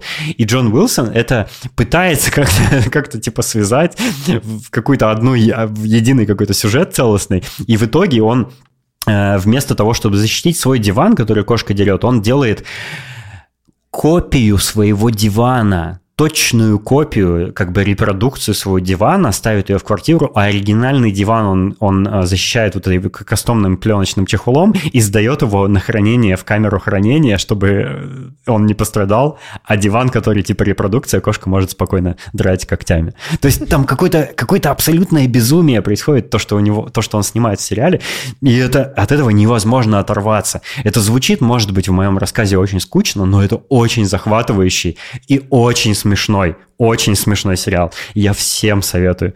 я, одна, я однажды побывал в Нью-Йорке, и э, некоторые вещи, которые она рассказывает, я такой, блин, да, точно, точно. Э, строительные леса в Нью-Йорке повсюду. Там э, э, какое-то сумасшедшее количество эм, э, э, безумных людей на улицах, которые просто могут кричать, какие- какие-то бомжи сумасшедшие, знаешь, которые кричат там в припадках э, наркотических.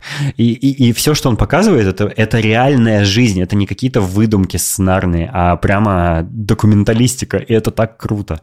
Очень советую. How to with John Wilson называется. Вышло несколько сезонов. Сериал начался, кстати, во время пандемии в 2021 году, и выходит, э, вот недавно новый сезон вышел. Очень советую. По-моему, два, и, два, два, что ли, по-моему, сезона всего есть. Поэтому э, моя горячая рекомендация. Вот.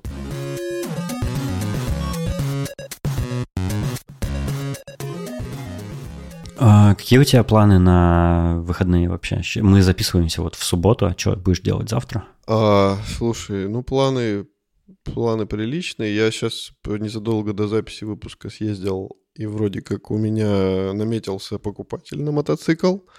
Вот, э, парень посмотрел, э, он был готов его купить сегодня, на самом деле, но просто я не был готов его продать сегодня, потому что я не подготовился, ни документы не взял и все такое. Вот, поэтому мы договорились на завтра. А еще завтра у меня у мамы день рождения, поэтому завтра я буду ее поздравлять, дарить цветочки и целовать в щечки. О, как мило. Э, передай маме поздравления завтра.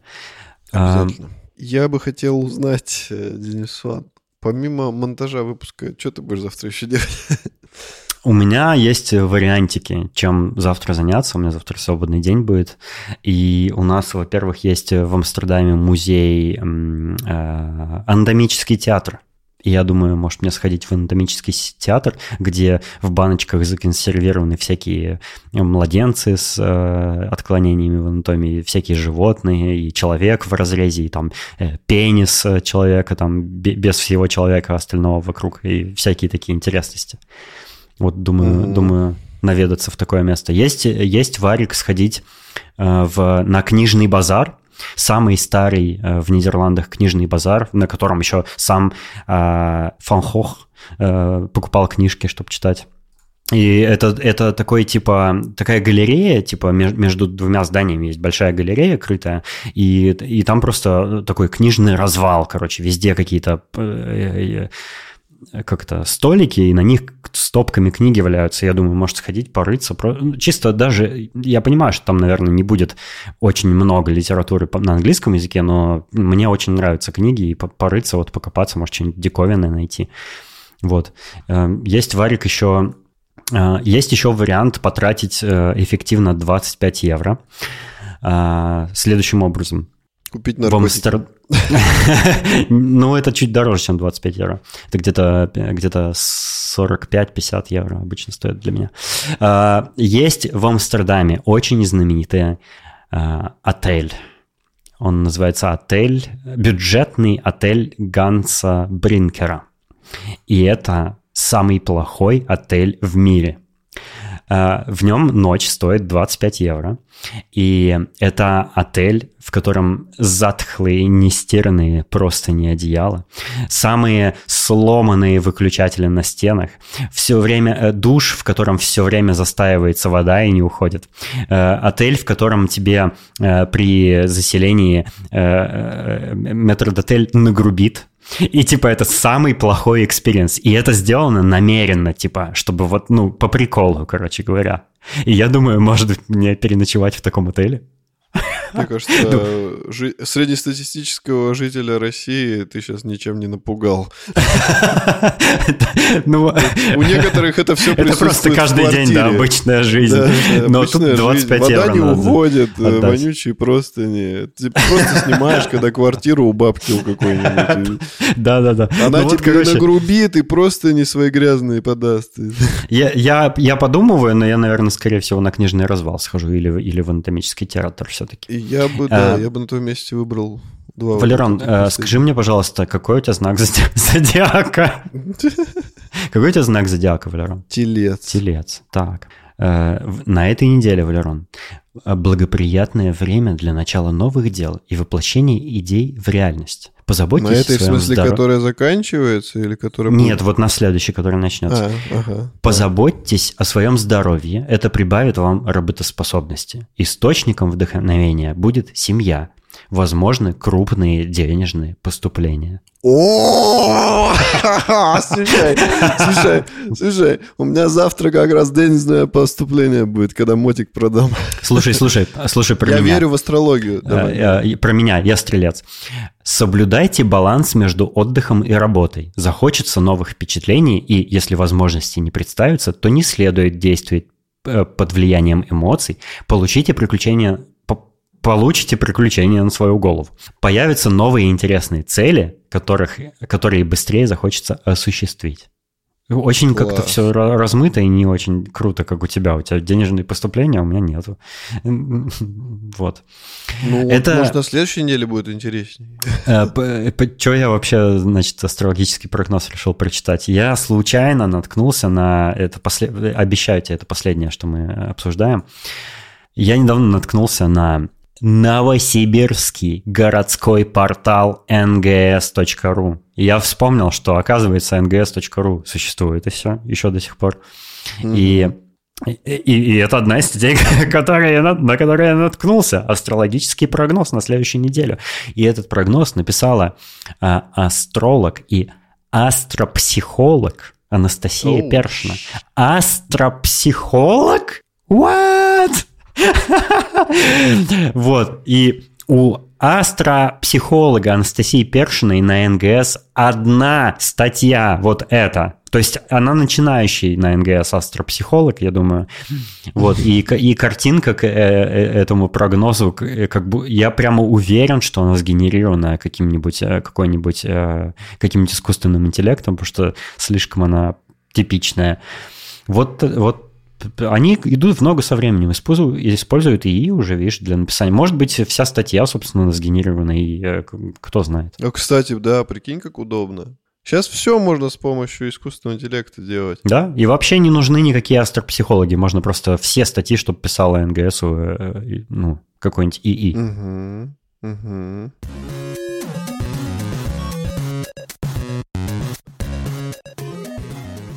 На этом мы сегодня закругляемся. Спасибо, что были с нами на протяжении этих полутора, чуть, чуть больше, чем полутора часов. Э, надеюсь, да, вам понравилось. Мы, да, и мы бы хотели, конечно же, поблагодарить наших дорогих слушателей, которые поддерживают нас на Boosty и на Patreon е. И вас мы тоже приглашаем, кто еще не присоединился, потому что это нас стимулирует, прямо как стимуляция простаты.